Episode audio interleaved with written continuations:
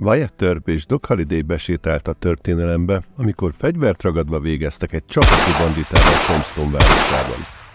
Sokkal kevésbé ismert annak a vagány vagy nyugati kalandorcsajnak a története, aki többször keresztezte Doc Halliday útját, ott volt Tombstone-ban a lövöldözés idején, sőt, korábban többször is megmentette a Doki életét. Így közvetve neki is köszönhetjük, hogy Doc Halliday ott állt Wyatt Törp mellett, a vadnyugat történetének leghíresebb lövöldözésében. Ő volt Mary Catherine Haran, ismertebb nevén Nagyon Rúkét. A vadnyugat egy olyan karaktere, aki érdemes arra, hogy megemlékezzünk róla. Említettem már, hogy Nagyon Rúkét magyar volt? Tények, anekdoták, sztorik. 10 perc podcast. A történelmi kutakodásokban egy dolog biztos, az, hogy semmi sem az. Egyes kutatók szerint Katalin Magyarországon, a mai Szlovákia területén lévő Érsekújváron született, de vannak jelek, hogy nem ott, hanem Budapesten 1849-ben, és testvérével együtt növekedett, Horony Mária Katalinként. Apja, Horony Miklós orvos, 1860-ban kalandvágytól és az amerikai álmot kergetve hajóra szállt családjával, és meg sem állt New Yorkig. Voltak ugyan feltételezések, hogy Horony Miklós Habsburg Miksa, akit harmadik Napóleon beiktatott Mexikó császárává, most neki személyi orvosaként utazhatott Mexikóba 1864-ben. Na, később innen került Iowa-ba, de ezt a feltételezést később több kutató cáfolta. Nem tűnik túl valószínűnek. Annyi bizonyos, hogy a horonylányok, Katalin és Vilma tinédzser korukra árvaságra jutottak Amerikában, és ennek okán árvaházba kerültek. A testvéreket elválasztva Vilmát egy ismerős házaspár fogadta be, míg Katalin egy Otto Smith nevű ügyvédhez került. Nos, nem volt jó sora, az ügyvéd többször megpróbálta megerőszakolni, de a 16 éves lány egy baltával ellátta a baját, és elmenekült. Potyautasként felszállt egy Missouri államban St. Louis városába tartó gőzhajóra, amin a kapitány szíve megesett rajta, és befogadta a menekülő lányt. Katalin elhagyta a családnevét, és a kapitány vezetéknevét, a Fischert kezdte használni. Bekerült egy apácák által működtetett lánynevelő intézetbe. A novícius sors nem neki való volt. Hamarosan egy Silas Melvin nevű fogorvos karjaiban találta magát, akihez feleségül ment, és egy gyermeke is született. A boldogság, mint olyan, most sem tartott sokáig Katalin életében. Mind a férje, mind a fia meghaltak sárgalázban. Az ekkor még alig húsz éves két egy bordéházba szegődött el St. Louisban, majd a Kansas-i Dutch City-ben. Ekkor már két Elder nevet viselte, és innen tette át a székhelyét a Texas állambeli Fort Griffinbe, ahol táncos és örömlányként dolgozott egy jó nevű szalomban. Itt keresztezhette először John Henry Holiday, azaz Doc Holiday, a fogorvosból lett hírhet szerencséjátékossal, és pisztolyhőssel az útját, aki a legendás békebíró Wyatt Earp cimborájaként a regények és filmek történetei alapján gyakran került izgalmas és életveszélyes helyzetekbe. Doc Holliday akkoriban frissen végzett Pennsylvániában fogorvosként, de praxisra nem kapott engedélyt. Az életművész, bajkeverő és kártyajátékos foglalkozások jobban vonzották. A történet úgy szól, hogy Big Nose Kate, azaz Nagyon Kati és a Doki Fort Griffinben találkoztak, és heves vonzalmat tápláltak egymás iránt. Persze az is előfordulhatott, hogy már Dutch City-ben is kapcsolatba kerültek egymással, hiszen Big Nose Kate Wyatt Earp sógornőjének szalonjában dolgozott, aminek ugye Doc Halliday is többször a vendége volt. Ugye Dutch City-t az 1870-es évek elején alapították, és itt pakolták vonatra az idáig hajtott hosszú szarvú szarvasmarhákat a kavbolyok. Mint minden forgalmas pont, itt is sorra bukkantak ki a földből, a híresebbnél híresebb, hírhetnél hírhettebb lokálok, kocsmák és bordélyházak. Ilyen volt például a Long Branch Salon vagy a China Doll bordélyház és így lett a vadnyugat talán legismertebb városa a Dutch City, ahol több pisztolyhős lehetett megtalálni, mint más vadnyugati városokban. Nézzük, mit lehet tudni Katalin Bece nevéről, a Nagyorról. Pár korabeli képet elnézve egyáltalán nem volt nagyorra. Talán kicsit karakteresebb, mint a kolléganőinek, de egyes értelmezések szerint ez a kis szépséghiba volt a szexepéje, ami megkülönböztette sorstársaitól.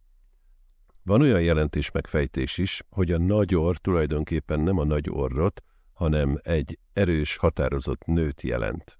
Igaz, ami igaz, két minden volt, csak nem szende, iruló-piruló szakmáját szégyenlő nő, mint akit Fave Dunaway vagy Isabella Rosellini alakított a filmekben. Nem vetette meg az italt, soha nem kért bocsánatot, és Holiday Doki elmondása szerint ugyanolyan okos és vad volt, mint ő. Persze simán lehet az is, hogy csak azért hívták nagyorú kétnek, mert mindig mindenbe beleütötte az orrát. Egy történet szerint, mikor a doki egy kártyapartia késelésbe torkollott, a barátnője segítségével került el a büntetést. Nos, a doki egy helyi rossz hírű kártyással játszott, akit nem gyűgözött le a doki már tekintélyes hírneve. Folyamatosan felkapkodta és megnézegette a fekvő lapokat. Doc Halliday kétszer is figyelmeztette a kártyást, hogy tegyen féket a kezére. Szó szót követett, a kártyás pisztolyt rántott, de a doki kése gyorsabb volt. Mivel önvédelemnek gondolta tettét, nem menekült el, de hamarosan letartóztatták. Nos, a városban nem volt börtön, így egy szállodai szobába zárták. A megkéselt kártyapartner barátai igazságot akartak szolgáltatni a maguk módján, de két megneszelte a dolgot, és tervet eszelt kis szerelme megszöktetésére. Felgyújtott egy fészert, így amíg az önbíráskodásra készülő városlakók a tűz megfékezésével foglalatoskodtak, ő Haliday megmentésére indult. Mindkét kezében pisztolja lefegyverezte az őrt, és megszöktette szerelmét. Az éjszaka folyamán elbújtak, másnap reggel meg ellopott lovakon a Kansas-i Dutch City-be tartottak, és bejelentkeztek a Deconcox panzióba. Dr. és Mrs. Holiday néven. Állítólag a doki annyira értékelte, amit két értetett, hogy elhatározta, hogy örökre boldoggá teszi és felhagyott a szerencsejátékkal, ismét orvosnak állt, cserébe két megígérte, hogy felhagy a prostitúcióval. Mint tudjuk, a doki élete is persze két és sem tündérmese, kapcsolatuk több volt, mint bonyolult. Gyakoriak voltak a veszekedések, és gyakran bántalmazásig fajult az este, és nem mindig két húzta a rövidebbet. Párszor a harcos nagyórú Amazon jól eltángálta a dokit, aki végül tényleg kiadta az útját. Nos, egy sztori szerint 1881 márciusában ismerentettesek véresen kiraboltak egy postakocsit. Kétet, aki még mindig iszonyan dühös volt szerelmére, a sheriff rávette, miután jól leítatta, hogy írjon alá egy nyilatkozatot, miszerint a Doki volt az egyik bandita, aki a kocsit kirabolta és gyilkolt. Persze józanodás után, amikor két rájött, hogy mit tett, visszavonta a vallomását, és így kénytelenek voltak ejteni a vádakat. Két saját emlékiratai szerint Holiday mellett volt, igaz csak a hotelben akkor is, amikor az őrfűvérek kérésére részt vett a Clinton bandával lefolyt, OK Korálnál történt pisztoly párbajban. Röviden a párbajról. Doc Holiday és az őrtestvérek szembenéztek a Clinton és a McLary család tagjaival. A történetírók szerint mindössze pár másodperc alatt 17 lövés dördült el, amelynek eredményeképpen Billy Clanton és Tom, valamint Frank McClary életüket vesztették, míg Ike Clanton és Billy Claiborne sértetlenül elmenekült. Wyatt Earpön kívül a másik oldalon mindenki megsebesült, de senki sem vesztette az életét. A Tomstoni lövöldözésnek köszönhetően Wyatt Earp hírnevet szerzett magának, és a korábbi pisztolypárbajokat is ébbőrrel megúszó férfi számtalan film és könyv vált. A párbaj után tárgyalás következett, amelyben az örpéket felmentették, de az indulatok nem csitultak. Kölcsönös bosszú hadjárat kezdődött, amiből Wyatt és Doc Halliday került ki győztesen, de így végül üldözöttek kiváltak, és 1882-ben véglegesen elhagyták Tomstont és környékét.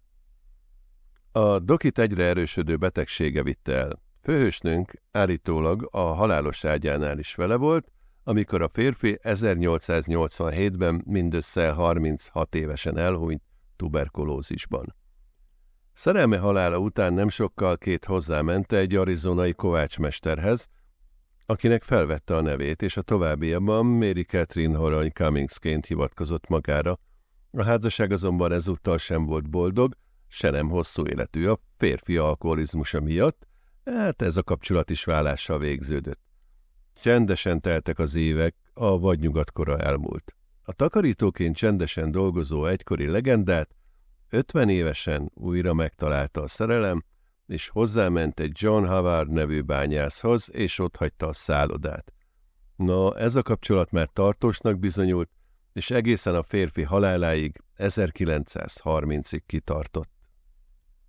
A megözvegyült Catherine régi ismerőse, az akkori arizonai kormányzó George P. Hunt segítségével egy bányászoknak létrehozott idős otthonba költözhetett, és itt töltötte élete utolsó évtizedét.